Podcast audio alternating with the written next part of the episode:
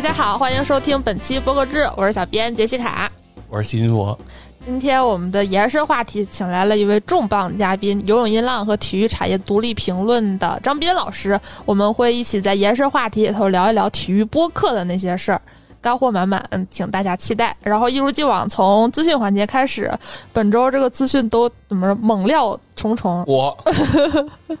啊，首先本周这个平台动向，就我们之前一直跟踪报道的这个喜马拉雅上市的事儿，哎，喜马拉雅大家应该有这个已印象。经要上市好多年了。对，一开始我们报道说去美国，嗯，然后改去香港。现在据那个派财经报道，他们的呃喜马拉雅控股那个公司，及其实就喜马拉雅，他们的上市申请材料显示已失效。我看了一下这个派财经的那个报道，他就说，其实这也就是代表着这个上市失利了，至少是首次冲击已经失利了，接下来可。能还要再来。那接下来是不是又得换一个战场了？可以试水我们大 A 股？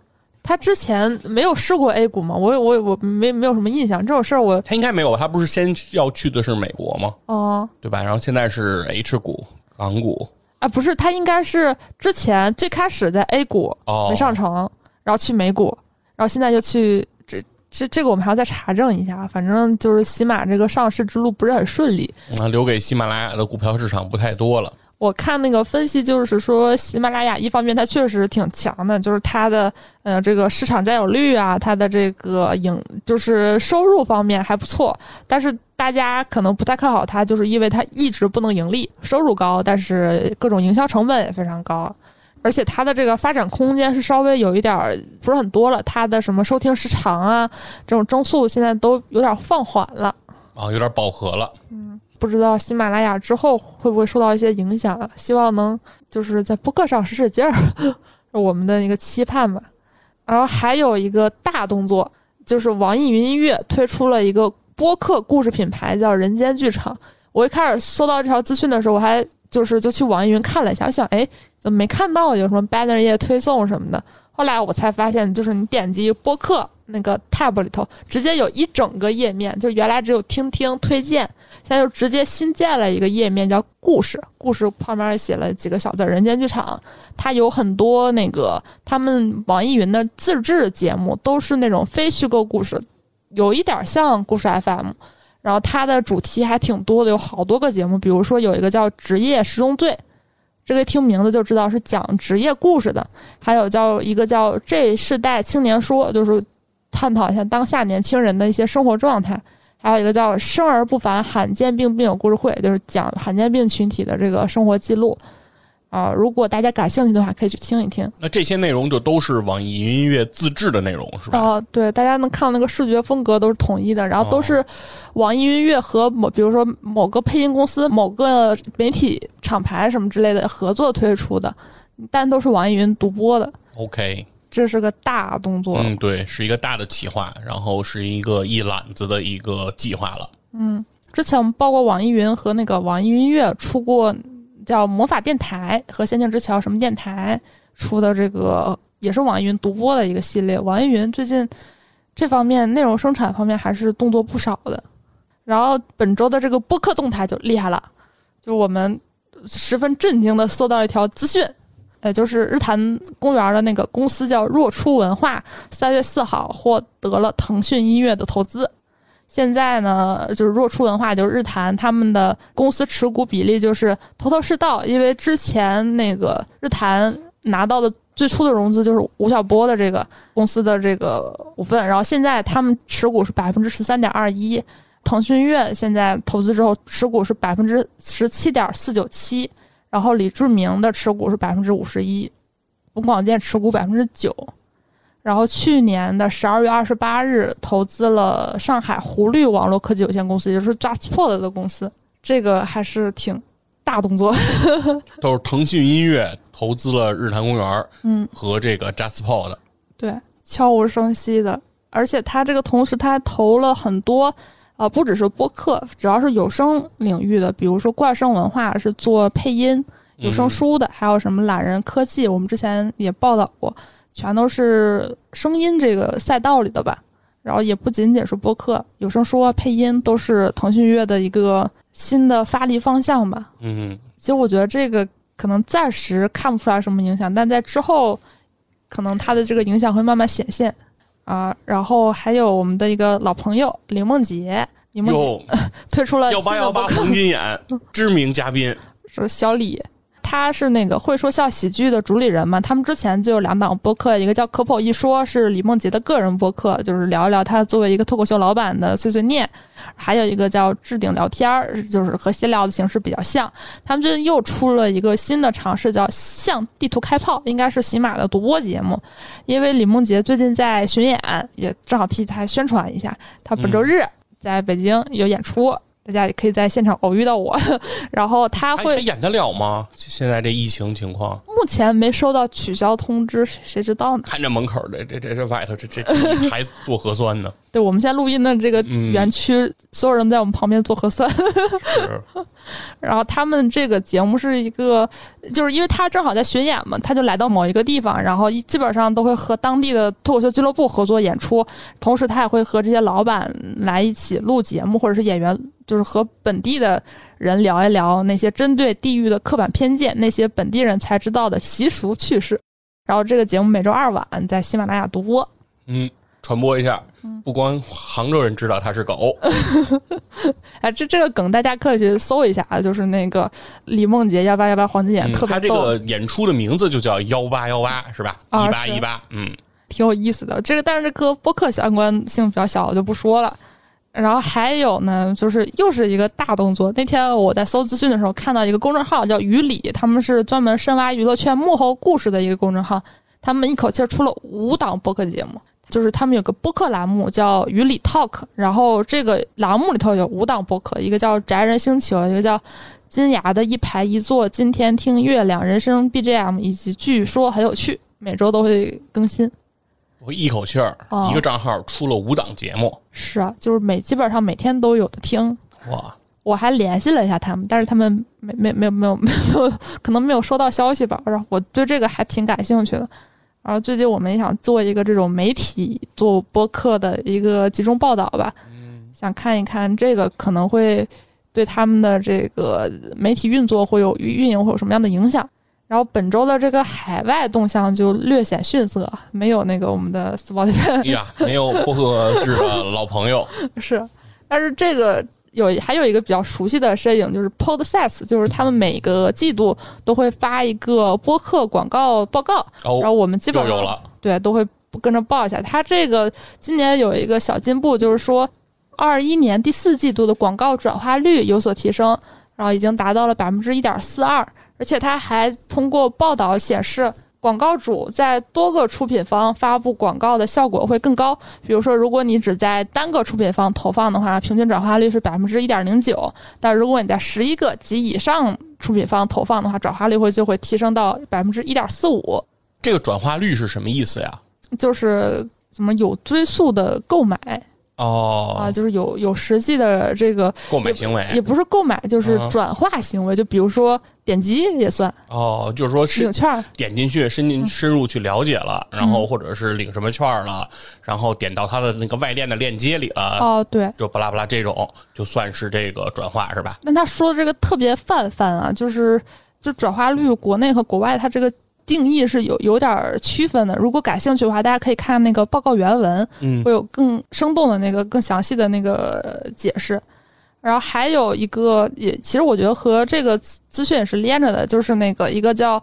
Edison 公司的员工，他最近在他们出品的播客和文章里头说，他有一个观察，就是播客现在正在快速的整合，有这个趋势。包括我们之前也报道我们，Spotify 收了一堆播客公司，然后很多大的播客公司也在收购别的。他就说，如果一年之前你想触达到就是一半的那种嗯高频的播客听众，就是每周都会收听播客的人，你可能至少需要在七个就是头七名的播客网络上做广告，你可以覆盖到百分之五十的人。但经过一年的这种并购呢，只要在前四个播客网络上投广告，就可以触达同样的人群，差不多。哦，就是现在相当于集中度越来越高了，嗯，是？吧？然后大家通过这种并购的形式、合并的形式，相当于这种平台，大家选择的这个集中的趋向是越来越趋向于个数越来越少了，是吧？嗯嗯，感觉国内好像也会有这么样一个趋势吧。我觉得这可能是海内外的一个必然现象。国内是好多嗯关了，是吧？然后最后一条动态呢是之前的报道也报道过，所以就稍微跟踪一下。就之前我们报了一个特别大的公司叫那个 SXM 公司，他们被听障人士的一个协会给告了，因为他们的播客不提供文稿，不符合那种无障碍化人那个法律规定。然后现在有一个数据调查了一下，他说现在二零二一年只有百分之一点一的英文播客活跃的英文播客有文稿，然后非英文播客的比例要更少。而且就是虽然这个事儿没有什么太大技术难度，但目前没有市场占有率超过百分之一的播客应用来支持内嵌文稿的功能。这个功能我理解就是喜马拉雅会有一个啊 AI 文稿，AI 文稿，嗯，嗯，然后喜马拉雅也并不是所有播客都有的，对，它也是 A B 制的吧？就是部分博客开通了这个 AI 文稿，嗯，然后部分没有，嗯，文章就觉得说这个事儿稍微有点不太好，因为其实很多国家的这个无障碍法律都有有相关的规定，但是大多数人却没有遵守，这个可能是一个播客公司需要来注意的一件事儿吧。好，我国并没有相关法律吧？这个还不太了解，这个得问问专业人士。哦，啊我我觉得应该是应该没有，否则他们应该都会给加上的。嗯，目前国内应该就主流的应该就是西马有，是吧？对，从技术手段上说，应该不是特别难，可能嗯成本会稍微高一点，但肯定不难。对。好，以上就是本周的资讯环节。今天的延伸话题呢，是我们请到了一个新嘉宾张斌老师。嗯，很高兴有机会和两位老师一起来探讨一下，说我们体育播客这个垂类的现状、困境和未来吧。哎，对，今天也是非常有幸啊，能和张斌老师一个资深的媒体人，然后现在屈尊啊，来到了我们大驾光临，对，来到我们播客这个这个圈子里。其实因为、啊呃已经很熟悉了，因为最近的很多档期节目我们都是在播客公社的这个录音棚里呃录制的，给我们还是提供了很大的帮助。哦，我最开始认识张斌老师就是看他写的那个文章，就是关于体育播客的对，啊，然后我就联系到了，因为那个时候我属于那个那是什么时候张明老师写的文章？呃，好早了我对体育播客其实一直很关注，嗯就是因为我本人呢是比尔西蒙斯的拥趸。呃，这个比尔西蒙斯在体育圈里面有点像，呃，可能国内还没有完全类比的这样一个人物吧。嗯他之前是 E ESPN 的记者，主要做 NBA 的，后来他自己出来之后创业，创建了一个网站叫 The Ringer。怎么讲铃声吧？呃但是中文可能没有一个准确的翻译，一般都是用这个英文。The Ringer，他呢，嗯，我当时看他主要是做很多深度的文章，不仅仅是体育，他还有做电影，因为他可能个人也是比较喜欢电影吧。但是这个 The Ringer 后来很牛的是，他因为有数十档体育播客节目，被呃就是说这个网 Spotify 收购了。哦，就是这个网站，它有文有有图文，对它，也有声音频。它最开始的时候是有图文的，啊然后后期呢逐渐发力音频。比尔西蒙斯他自己有节目，还有很多档 NBA 相关的。那因为我当时也比较关注的是基基呃那个罗呃呃，雷迪克雷迪克啊，J J 雷迪克，对啊 J J 雷迪克，嗯他自己就是有一档播客，也是在整个 The Ringer 播客旗下的。他们最多的时候可能是三十档左右的播客，NBA 的为主，因为比尔西蒙斯他也是主要讲 NBA，、嗯然后呢也有电影相关的播客。这个公司后来被 Spotify 收购啊，，对，就是这个我们的我们的老朋友，嗯对这个事情呢，这是我们播客制节目的老朋友，因为我们经常要报道 Spotify 的相关新闻。对，因为 Spotify 是整个音频里面的这个龙头老大嘛，嗯嗯这个事情呢，就是引起了非常大的反响。呃，我其实一直是在关注说，哎，体育播客这样一个在国际上的一个情况。那在美国，我知道其实体育播客已经走到了一个非常发达这样一个状态。那包括在英国也有很多这种，比如说利物浦，他们有这种相应的特别垂类的这样一个播客内容。那个时候，其实在国内还没有什么做体育播客的。您那个时候是大概是在什么时候？就这个您关注到这个比尔西蒙斯他这个我关注到比尔·西蒙斯，嗯。那时候是一六年，一但是那个时候呢，可能还是以文章为主，主要是看一些他做的深度报道。等到他后期发力播客的时候，嗯。那可能是到一八一九年，哦。呃最近这这两年，其实我一直在对 The Ring 啊有一些持续的这样一个关注和报道。目前来讲，他们这个就是说，包括他对整个美国的影响是非常大的。比尔·西蒙斯在 E ESP ESPN 工作的时候，曾经建议过他们做播客，建议这个 E ESPN 做播客，对嗯。但是当时呢，被 E ESPN 的高层觉得你这个毫无价值，啊，我们都是电视，让我们现在做对播客，让我们回到广播去，这一个音频能有什么大的市场？能是开历史的倒车，嗯。没错，所以呢，但是其实现在 E ESPN 想明白了，也在发力在做播客的东西。现在 ESPN 也在做对，音频的内容了，是在比尔·啊西蒙斯走了之后，又把他当年的建议拿出来，来去实践这个事情。早干什么去了？要不然那个 Spotify 买的就是 E ESPN，那可能买不下来。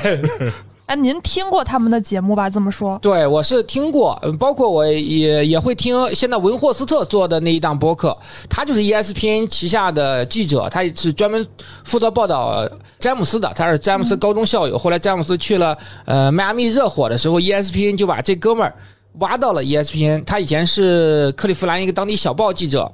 他现在的那个播客呢。我有时候也在听，但是呃，英文类的播客啊，一个是特别长，嗯，另外呢，比较有助于睡眠。您说 特别长，它有多长啊？他们的呃可能和体坛站着侃差不多时间，肯定是在一个小时一个小以上。时这样的水平。对对对，有的时候一个小时还不止。哦，那是挺长的了。因为我就是听海外播客听的特别少，就特好奇他们大概是什么形式呢？是以比如说某个运动，还是说以人为中心？他们更多的，我觉得还是以垂类，哦，哦就是呃特别细。就我当时为什么做游泳一浪呢？就是我觉得呃看到了很多他们做的东西是这样的，他们是找自己的特有的用户，比如说利物浦那个播客，我忘记叫什么名字了。之前给我跟袁总看过那个播客的情况。那个播客的录音棚跟咱们这个播客公司的录音棚差不多，它就是在安菲尔德外边，哦，球场外边，球场外边安菲尔德是利物浦主场，对，嗯有一个玻璃的小房子，哦他们每个比赛日就在这录。然后呢，球迷陆陆续续的都在这这看着，可能比赛完了他们在这录，甚至呢有些球迷过来，咔就能跟他们聊上。哦，推门就见，对，也不能还是要有点礼貌的吧。啊，他是收费的，哦，他是呃收费的播客，后边也有也有视频的东西了。是说您是说他那个音频内容是对付费才它的内容能付费的收听的是吧？他就是他的用户就是几万利物浦球迷啊那曼联球迷绝对不会听他们的 埃弗顿球迷也不会听他们这个东西的，啊，就是很很细很垂类的东西。嗯，哇，那倾向性也很强，倾向性非常强，嗯他就是一个很很自然化，他也不是媒体人出身创业做的，有点就是其实球迷属性的东西更强。他这个团队十几个人，后来是可以养活自己的，哇，就通过这样一个变现的这个一些模式，可能在国内没有办法完全照搬吧。那个时候我就开始，呃，也在开始看国内的体育类的播客。嗯嗯，那个时候还没有杨毅砍球，也没有、呃詹俊这些嗯播客的节目不多。那个粤 talk 可能是有的，对吧？粤 talk 我当时好像有留意过，但我因为我不是特别这个垂类的粉丝，所以关注没有那么多。在那个时候，其实播客已经是国内呃比较重要的一个品类了，但是体育类的播客确实几乎是没有的。哦嗯对，嗯，哎，或者说大家习惯性的把体育类的内容刨除掉播客里头，比如说看台 FM，一个聊啊，篮球的，是是，但大家好像提播客的时候也不会想到他们。对，因为那个时候没有体育这一个类别。哦，其实，在那个时候我也听过，呃，那个女球迷那个那个节目，从球说啊，起，对，从球说起，嗯对，也听也有听过，他们应该那个时候也已经开始在、们起步蛮早的。对常规化的录录制了。嗯，其实体育类的音频内容。咱们就以喜马拉雅为例吧，嗯就是在在国内的话，其实一直也都有啊。比如说我之前就会听，比如大环 NBA，还有像什么灌篮高手，然后他们其实开始的还对还算是比较早，但是他们再早还早不过在体坛站上看我们的那个篮 NBA 的搭档目击 NBA 啊对他他就更早了，对是。他大大概就是一四一五就左右就就啊。就已经开始了，嗯。包括那个曼联的那个节目，就是小宇宙现在的那个哦哦，Kiss 那个 Kiss 做老大的那个那个他们做的，那个节目，对，对，但是确实来说，他们当时呃没有给自己定位为叫播客，是因为他们当时也可能不理解什么叫播客，对呃大家对这个这个词儿没有概念，就是当时。我记得木鸡给自己，就是当时那个节目的定义就是，呃，喜马拉雅平台上最好的篮球篮球音频节目。对，是要说到做音频啊，这个东西其实我还真的是非常非常早。我在一三年的时候，和当时篮球报的一个我的师弟，呃，石赛玉，他呢就是我们俩当时就是。想着，呃，因为那时候我们都在做公众号，我有一个 NBA 的公众号，他有一个 NBA 的公众号，那时候还是有一些粉丝，但是公众号还没有完全起来的时候，我们当时就录过一期节目，就在建外 SOHO 那个外边很嘈杂的环境里面，然后就录着聊。那个时候也没有这方面概念，也不知道叫什么叫播客。当时觉得，哎，做一些音频的东西可以做一个尝试，做了一期。一期之后呢，就胎死腹中了，因为他后来就是去离开媒体，去上海去阿迪达斯工作了。哦，所以后来我们这个事情就包括他的公众号什么的也都没有再更新了，这都是很很早很早以前的东西。那个时候也都是尝试，也没有什么呃很系统的体系。嗯，然后现在就是那个我们之前也想聊过这个体育播客相关话题，但是我感觉在国内的话，这个发展确实是特别少的。包括现在虽然播客越来越多了，但是体育垂类的其实也不多，呃，就足球、篮球。对，其实就是目前来讲，主要集中在 NBA 和国际足球。嗯嗯呃，国内的目前其实我之前也想到过，包括我我前几天去录了一期一期工体西看台，哦因为这是国安自己做的一个官方的博客。哦他们也做了北。京国安做的对，北京官方播客，国安做的，就是哦他们现在已经各个俱乐部实际上也有这方面的意识。哇，那其实，在这之前，可能更多的就是呃国际足球俱乐部的相应的垂类，比如说热刺的那个、嗯呃这次聊点啥啊，是对，就是类似这些不多。那、呃、相对来说，可能是除了足球、篮球之外，马拉松、跑步可能还是一个比较重要的一个垂类。包括我之前和铁三的呃、嗯那个也一起、呃联合录制过节目，特别的少。然后剩下的就是那种泛体育类的，就是像我们游泳、一浪这种。极为特殊的、极为细垂类的，确实不太多。做着做着也发现也很难做，因为没有话题聊。哎，那比如说像您知道的，比如说比尔·西蒙斯他们、呃美国的这些，您说比较垂类的，现在这些播客有像游泳音浪这种聚焦在游泳上的这样的也不多，也不多，也不多。它更多的，比如说以人为主的，你比如说呃，吉吉雷迪克他自己的是说，他也是跟 NBA 相关的。嗯嗯那更多的也都是说，哎，聊 NBA 啊，聊呃 NFL 啊这样的一些相对比较大众化的话题，特别小众的东西，真的是是很难做。哦，那就是说，其实国外虽然他们发展的比较深了，嗯，但其实也没有细到说每一个特别细小的垂类也能够覆盖到。对，也很很很很没有，基啊基本上没有，因为我也没听过说游泳播客这种类别的。那他可能更多的，你说我我听过一些就是体育产业相关的嗯这样一些播客的，呃，有时候我也会听《泰晤士报》的播客，他们这个播客呢，可能也都是说，呃，以足球这样一为主，还是强调个人属性。比如说这个记者他做一播客，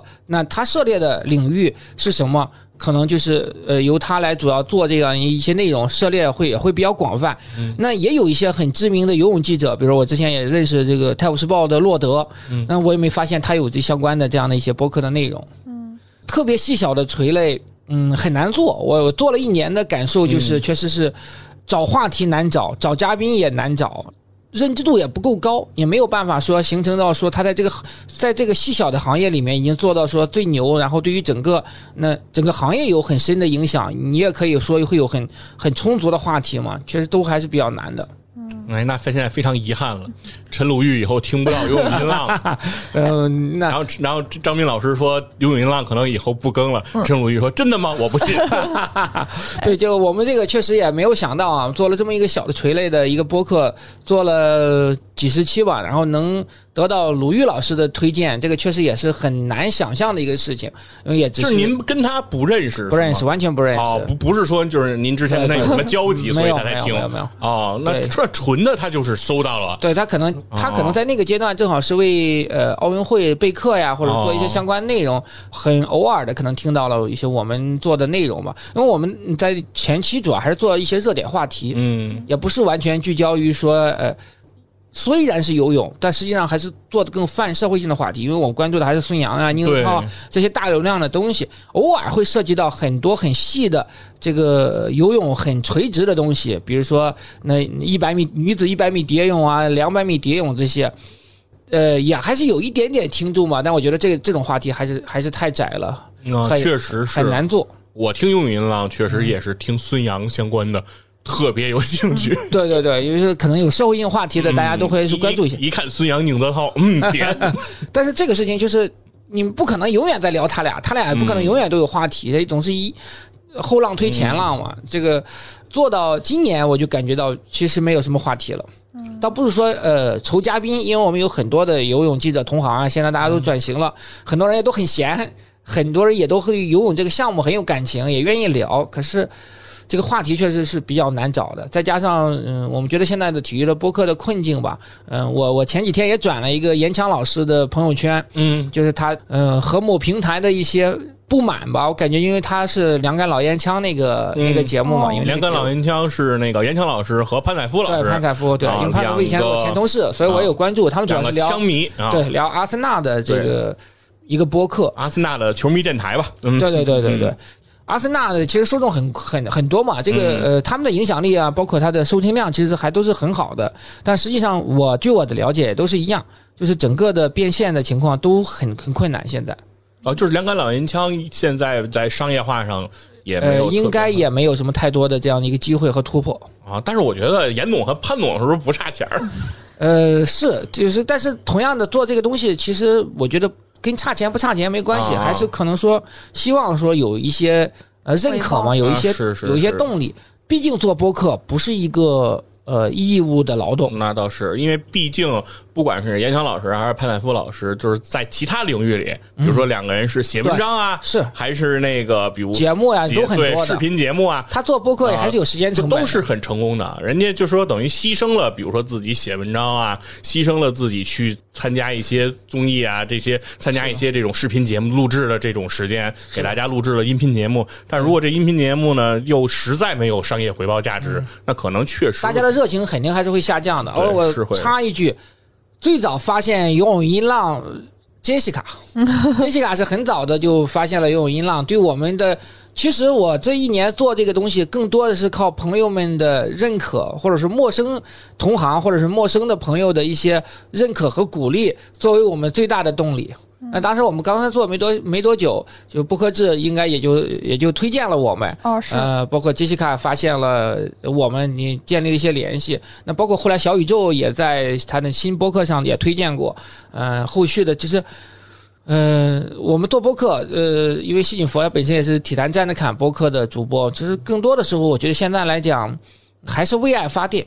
和美国的情况就可能完全不一样。The Ringer 它已经是有很成熟的这样变现体系，它有很多的这样一个广告的，呃，广告的平台来给他们做一些这样的一个相应的分发吧，可能根据点击啊，能够获得一些呃广告分成。在国内目前来讲，就是我不知道，除了像杨一砍球或者像詹俊老师他们这个节目，它有很好的平台的回馈之外，整个商业化到底怎么样？哦，据我了解，目前没有什么商业化，就是平台以外的回报。就我之前会发现，也有音浪就是也是出于，因为其实不仅是体育类播客，其实很多播客垂类的播客，客观来讲，商业回报都不是很好，但我们都觉得是一个趋势。嗯就是比如说你倒回几年前那种生活类话题的，他们那种播客很大，现在看来也接不到广告。然后这可能是一个趋势，等听众大起来了。嗯多起来了，知道的可能里头会有一些广告主啊认知，然后商业化走起来就会有一个正向循环。那现在其实这种垂类播客，我们是特别喜欢报道的，包括我觉得平台他们也特别重视这个。我们判断可能还要再等个两三年，就需要听的慢慢来人多了养这个。市场啊。对，就有了大家有，比如说我是一个什么球迷，我我就有一个搜这个播客的习惯，可能这种人多了之后，嗯那可能将来就会有一些更多商业化的可能。那现在的话，比如游泳是这么一个，那其他的那可能其他运动没有啊，那么多体育项目，大家可能就是没有这个习惯。呃，因为能做这个东西的人确实也很少。嗯，是，对吧？就是真正专业的是各个垂类的体育迷，比如有很多体育迷，他游泳他比我要更专业；有很多这种冰迷，他喜欢短道速滑，他甚至是说比常年跟短道速滑记者更专业。可是这一类群体，他不代表说他能去产出内容。因为你无论是播客也好，公众号也好，自媒体也好，它最终还是一个媒体产品，它是要有一个媒体思维来来运营。就特别典型的一个例子就是，呃，我不知道 Jessica 有没有了解，呃，徐丽佳做的一个播客，嗯。徐丽佳是伦敦奥运会的帆船的奥运冠军，他做的体坛佳音，他是体坛佳音嗯。对，他是可以请到很多的这些特别知名的运动员，因为他有很多的资源，他可以请奥运冠军、奥运冠军的教练啊来一起跟他聊。播客也是一个很相对比视频会更简单的这样一个媒体介质嘛。但是我看了一些内容，我觉得当然他的嘉宾都非常出色，非常羡慕，但是他缺少媒体思维，他缺少媒体思维，使他的内容呢就是没有媒体属性。这个问题呃我之前也探讨过，我是听过他的节目的，是吧因为那个我在 苹果上搜那个“体坛战士侃”，哦我搜“体坛”两个字的时啊候会出现的，对我搜到出来“体坛战士侃”的同时，也能出来“体坛佳音”。是我不知道你我回头会不会点进去了，然后啊我是听过他和那个张国正的一个采访，因为张国正是那个举重的奥运金牌，对徐丽佳是这个。他那个叫帆船。帆船，他他那个级别叫雷纳雷纳尔还是？对雷迪尔，雷迪尔吧？反正是一个很很绕口的一个很小众的。对对，当时我就是因为他的这个级别很奇怪，所以我记住了他这个项目，然后我也记住了他。然后我当时想啊，这是两个奥运冠军啊，是。就是而且是他们两个不同行业，对。一一个是从来不上岸，一 一个从来不下水，没错。对，然后两个人在交流，就是这个对于这个金牌怎么那什么，而且确实徐丽佳对于举重那肯定是门外汉嘛，然后不了解他们，尤其是他们这个减重，比如说不吃不喝啊什么的，对我当时听的反正挺，我觉得挺带劲的，我自啊己是感受还是挺带劲的。呃，嗯我的判断啊，可能未必会认可。我从媒体的角度来看，我是看他这个媒体产品，啊，但我很羡慕他能有这么高质量的这些嘉宾是去产出很好的东西。但是他的就是选题，咱们这讲最最终的内容，你还是会学回到选题上的。嗯他的选题可能不太是具有媒体的属性。这个问题呢，我之前也看过，说国外也有很多的退役明明星啊，包括现役明星也在做节目，比如说追梦格林，他现在有一个视频的呃访谈节目，那。基基呃雷迪克他自己做的也是一个播客的东西，但是我觉得他们的媒体属性其实是很强的，嗯，就是因为他们是不是个人的节目，哦，团队的，对他其实是你比如说呃雷迪克这个，他就是呃 The Ringer 旗下的，那他后边有整个的剪辑师呀，可能整个的内容策划呀，整个比尔西蒙斯他整个团队来帮你来来做这个事情，而不是说一个奥运明星出于自己的一个兴趣啊一个爱好来来去推这个事情。嗯。呃，如果就是徐丽佳她有一个媒体团队能够来引导着她，帮他来设计选题、设计话题，那以徐丽佳的这样一个表达能力和她的资源的话，哎对那这个节目应该是非常非常好、非常非常牛的。对对，徐丽佳的表达能力我觉得是很强的，相对于就是更多的奥运冠军来说，她的表达能力非常强。而且还有一点，我认为是当其他的奥运冠军在跟徐丽佳对话的时候，我认为是和比如说和您作为一个媒体人，是的，对和比如说和或者说普通的一个主持人来说，我觉得是不一样的，不一样肯定不一样他们的那种感觉是双方是一种平等，而且一种惺惺相惜。他们有信有彼此的信任感在里面。对，因为都是运动员，而且都是说白了都是杰出运动员，然后都是在自己领域里拿到奥运金牌的运动员，所以说他们之间其实既有不同，但是又有共鸣。然后当每个人讲述自己的时候，徐丽佳也能很快的跟他去形成这种共鸣，会和自己的经历去呼应上。没错我觉得这一点都是呃其他人其实做不到的，他其实是有非常好的这种得天独厚的资源的。是的，但是咱们再往回讲，嗯我觉得他为什么他团队里可能缺少媒体属性的编导也好，或者是说制片人也好，这样一个角色呢？是因为他这个产品也没有办法变现，就是自己图个乐儿，对，就是自己可能是因为热爱，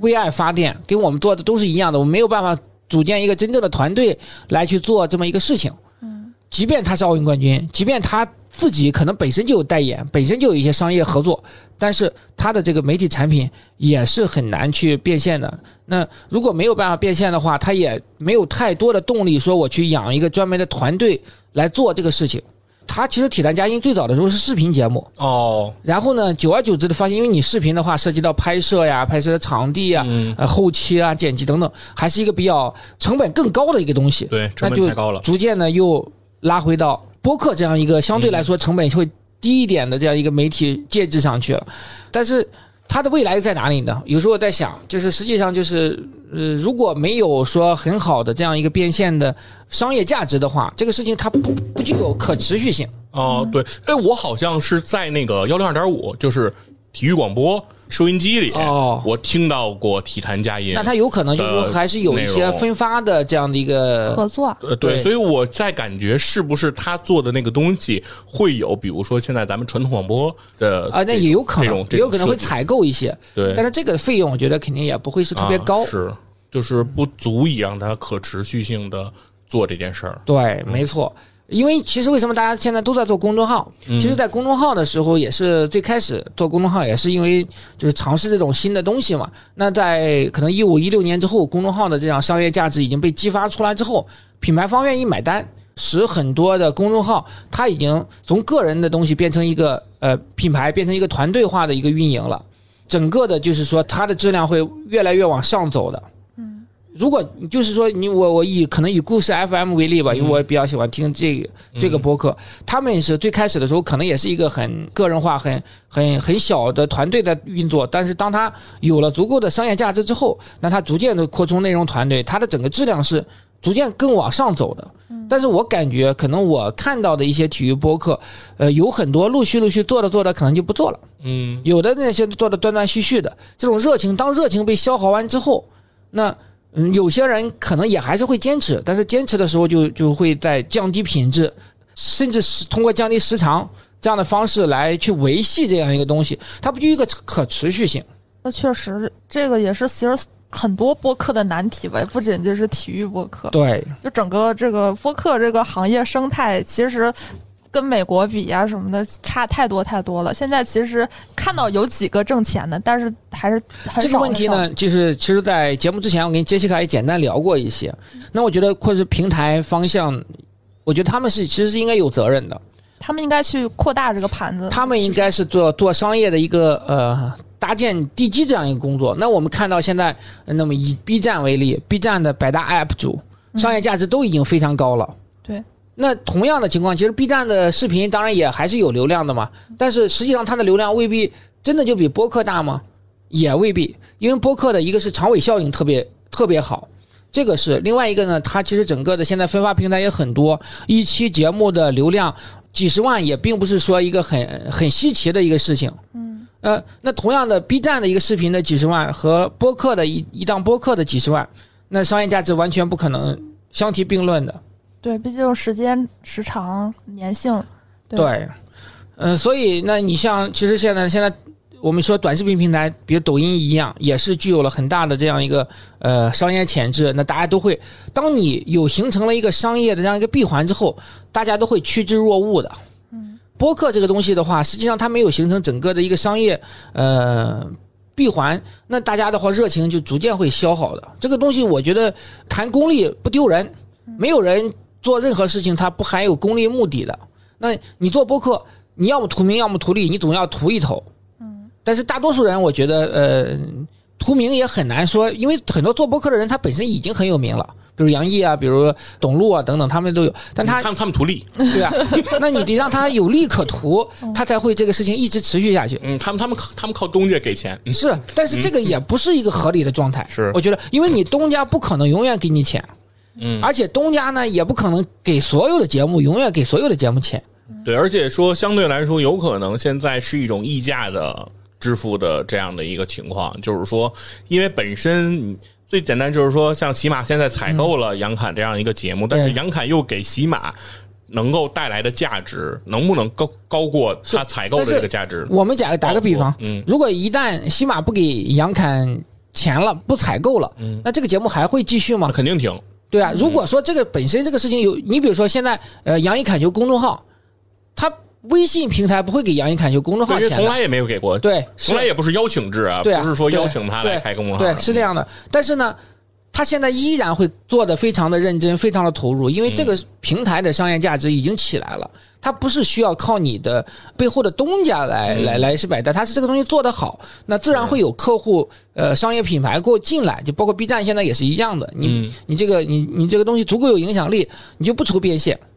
现在的播客的问题就是这样，大家呃一波一波的人，来做，一波一波的人又逐渐的去去这个热情降低了，会让你觉得看不到体育播客啊。其他类的播客我我不太方便讲，也因为我不是很了解。那至少在体育播客这个领域里面，大家都是图一乐子。对，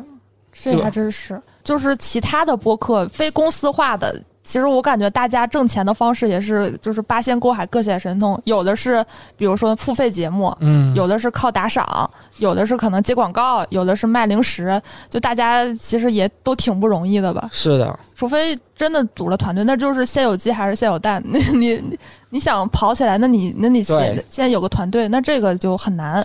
还有一个现象，我觉得咱们可以讨论的是，你看，在其他的平台，呃，无论是 B 站呀、抖音呀，还有这个呃公众号也好啊，它都有 MCN 这种机构。嗯这个机构化呢，在大量的做这个事情，但是播客类也有机构啊，因为也有一些个别的这哦，种、现在开始对有了。但是其实体育是没有的，哦，是，对吧？体育的东西实际上大家是有很多这么多的播客，没有一个人说我团起来把大家团在一起做成一个 MC，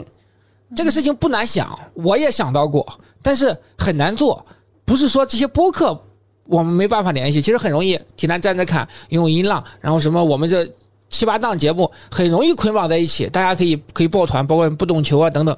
可是你报完团之后呢，你你没有办法去让客户来给你买单，因为客户对这个这个认知还是存在一个滞后这样一个情况。嗯，那也没有办法说平台它给你足够多的扶持，因为平台的扶持永远是有限的。嗯，那当平台自己的很简单的一个一个例子，如果这个平台像拥有抖音那样的一个商业价值的话，那实际上呃平台是完全是在一个背后这样一个状态。那比如说他通过星图，他建了一个星图这样的一个客户和内容创作者建立了这样一个平台之后，他就 OK 了，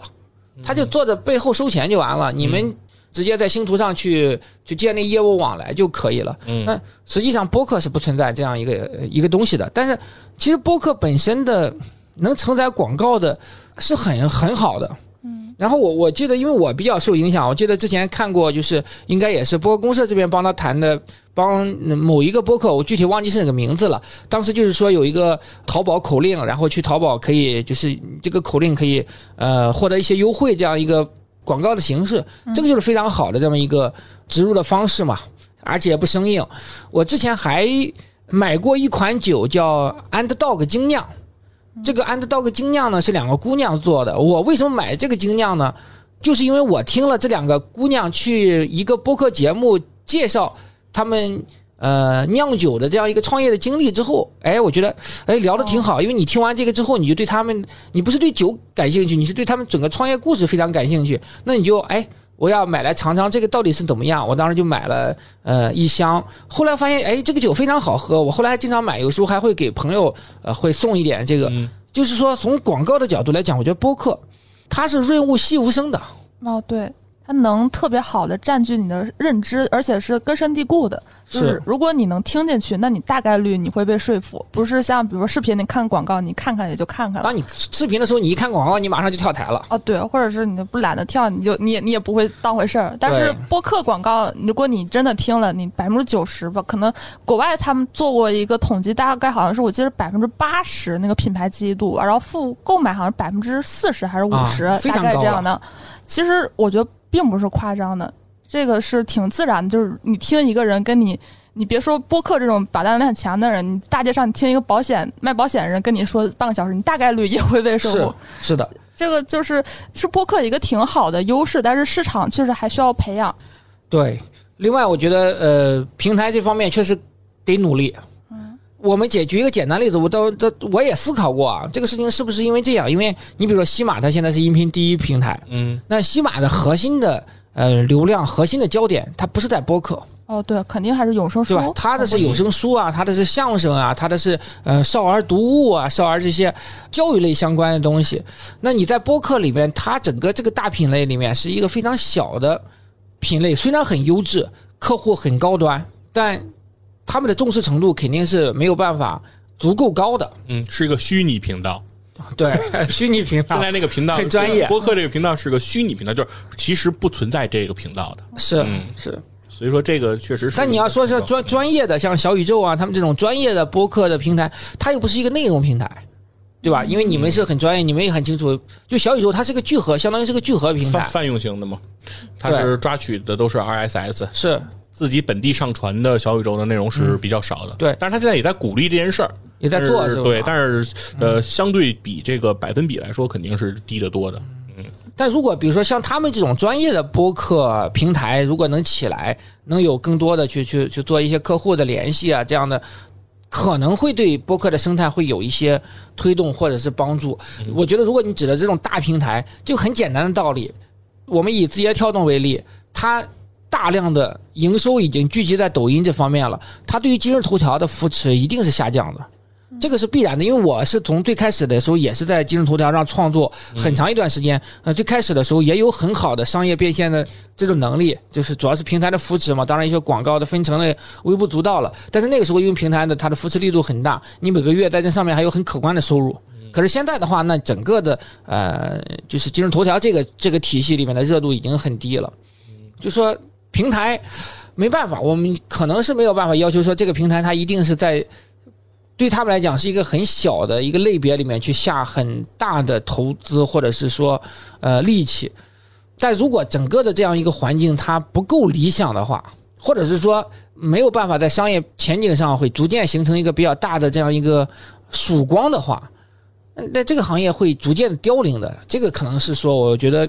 比较比较遗憾的一个事情，因为其实本身播客也是传载的，就是它是一个很好的媒体介质。它比现在的就是短视频，我们很多说很多的短视频，它是确实缺乏营养的，包括大量的抖音上的体育类的短视频，都是在盗用一些不合规的这种版权，嗯在做一些二创。那它提供的营养的东西有限，它更多的就是说，呃，短平快的东西。播客实际上是能够给大家传递更多的信息量，更多的这样一些思考，但。我可能，比如说吸引佛，可能也会坚持，我也可能会坚持，但是你不可能要求整个做播客的人陆陆续续的来到这里面，发现这里面没利可图之后他就走了，还有导致了说这个东西不够吸引力。现在外边我认识很多的媒体同行，他们有很强的表达能力，而且他们很多有自己带流量的，他们经常也会参加，比如说微博的连线啊，腾讯的连线，因为这个是会给他们有费用的，但让他说做一个。没有钱的东西，未来也看不到前景的东西，他们不会去做的。是，大家都这么忙。对呀，就是这么回事儿。嗯，那抛开咱们就是对于商业化的这些遗憾啊，这些现在的这这这个这个局面，回到内容创作本身来说啊，因为其实我觉得对于体育播客来说，我一直会觉得有这样一个疑问，就是体育播客，您在您看来，就是关于是体育播客是做一个体育资讯类的内容。是它的方向呢，还是说关于一个体育话题的这种延伸的讨论是它的方向？就是因为很多体育播客，其实音频的音频的内容吧，其实大多数都是偏向于资讯的。我觉得资讯在播客里面是没有前途的。嗯，因为资讯的东西现在这个时代这么发达了，我们在报纸上写稿都没人看了。现在资讯传递的最快的途径是什么？A P P 弹窗。嗯，你啪就弹窗出来，巴萨二比一加赛，呃，加拉塔塞雷。就够了，嗯，结束了，就结束了，都都没有人会点进去了。对，最核心的信息量是现在是通过最快捷的方式去传递，然后包括社交媒体，包括朋友圈，有的时候它也成为一个信息呃资讯传递的这样一个重要的载体了。对于播客来讲，说即便你有足够的时效性，你只是说传递一些体育资讯的话，嗯，呃，它是不够直接的。我我倒觉得你要看体育资讯的话，你可能看一个抖音里面十五秒的这样一个呃精彩集锦是最直接的。咔，你看谁进球了。比分多少？五 W E H 就够了。那对于播客来说，我觉得它的价值还是体现在说它的深度和它的这个这个思想性、它的信息量以及它的这个含金量方面。对，但是我觉得确实来说，这是体育播客面临的一个跟别人不一样的一个课题，就是在于说是不是会偏重资讯或者偏重内容，因为其他话题类的播客都没有这个问题，就是。你见不到任何一个其他的播客是以每个资讯为主来去聊的，呃，当然它有可能会是就是涉及到某一个行业的新闻啊，这这这些内容，但是它都和这个体育的那个那个新闻是不太一样的。嗯，然后因为我觉得是因为我们最早开始接触体育节目这个东西的时候，接触的那个节目，它都叫体育新闻。对，就是就是小时候你看那个体育的节目，它没有，它没有除体育新闻之外的其他类型的节目，对，就都很少的。就是那种比如说《天下足球》这种节目，那都是后来才接触到的。对对对在在你其实天下小时候，足球也是一个信息的一个集书，还是就是只不过是它信息量更大了一些。是它只是把背景啊，然后铺的更细一些，但是它其实还是基于每一周。最新的这个资讯足资讯足坛的足坛的动态，就感觉体育好像很很有一个特点，就是离不开时效性。呃就是说，如果你说做一个体育内的内容，你完全抛开时效性，永远都是跑，比如说二十年前的 的事儿，我我觉得好像也行不通。呃，确实比较难，因为体育、体育吸引人的永远是就是说跟时效性是紧密结合在一起的。那我们现在做一个，比如说我游泳音浪开一个栏目，讲十年前的这些游泳巨星们，嗯，大多数人都不会听的，因为现在讲讲讲成绩，啊，对啊，奥运第四你好多人根本都不知道奖成绩是什么项目的。是啊，这个东西就是很很现实的，体育永远跟着时效性走。但是呢，我觉得如果播客，你又不能是变成一个资讯的东西，你不能做一个资讯的集合，是，更多的就是大家听你的内容，还是愿意听说，哎，我不知道，你知道，这里面呢，可能有一部分是信息，有一部分是你的观点，呃，有一部分是你的一些揭秘的这样一个东西。纯资讯的东西，其实因为大家现在的接触信息的这个渠道太多了，不太需要说我到你这儿来再去听一下，你告诉我比分是多少对多少。那相对来说，可能广播、体育类的广播还是在做这样的一个事情。嗯这个东西，我觉得体育播客和体育广播其实是两回事儿。因为我有时候也会去很多的嗯电台节目做一些呃体育相关的电台的内容，但我发现，呃，电台做的事情，它不叫播客，嗯电台做的事情主要还是一个新闻的一个陈述，在新闻陈述的时候呢，你加上一些评论，就是加上一些你自己的观点。嗯体育播客，其他类的播客我不好说，我觉得体育播客它是一个确实是一个全新的这样一个东西。嗯比如咱们现在做一个类似幺零三点九上的一个体坛快讯这样一个东西，体坛哪哪怕是说像国际广播的体坛夜话，嗯那他也是先要介绍说昨天晚上巴塞罗那在呃欧联杯中是几比几嗯击败了谁，谁进球了，怎么进的，然后呢，大家咱们俩再再陈述一下这个呃这个过程，展望一下接下来的世纪大战。然后呢，最后佛爷再说，我觉得世纪大战可能巴萨要要把皇马给灭了，它本身上是这个东西。但如果我们做一个播客，首先一个很重要的问题就是，广播它是时效性的，你现在在听的直播，它就是今天这个节目。嗯但是播客它的长尾效应特别的强，所以说你必须要抛开时效性做问题，因为我们现在很多节目实际上，它现在依然还有很好的流量，就是呃，首先播客的这种属性，你听完这一期之后，它有可能自动滚到下一期，就是之前的一期，嗯然后呢，它有时候感兴趣，对你这个播客感兴趣的话，它会翻一翻你整个做的它相关的话题的东西，所以播客。不可能完全脱离时效性，但是呢，又跟时效性是若即若离这样一个关系。嗯有点像锵锵的那个感觉，是吧？就是它也是热点，但是主要的还是聊一些深度的那些话题。没，错，就是你过一段时间，你再翻过来看，发现这个东西还是有价值的。嗯所以我就觉得现在品牌客户没有认识到这个事情的价值，嗯是挺很重要的一个问题。你们知道是什么吗？嗯他们不听，不是，是因为这些市场公司的这些市场部门的工作人员他可能听，可是他们的老板不听，他们老板太忙了，没有时间听这些东西。他们老板要告诉你，你做这个内容的投放产生什么样的效果，你可以告诉他说这个这个我这公众号十万加的阅读量，这个播客五十万的这个播放量，可是播客啊。那老板你，你的公众号的投放，他看到说，哎哦，这个内容啊挺好，可以 OK。可是你播客，你不能说做一个小时的播客，说老板你来听一下这一小时聊我们这次的这个营销项目。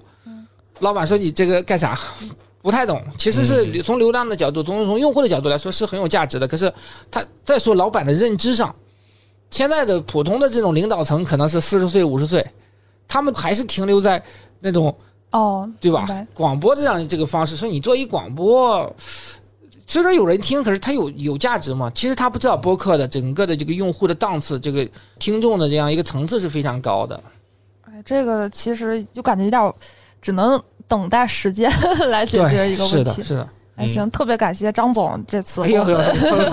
和我们叫一起名字就好了。和我们一起聊节目。然后其实很多内容还没有聊透，但是限于时间，我们希望以后我们有机会再聊。我们下周再见，OK，拜拜拜拜拜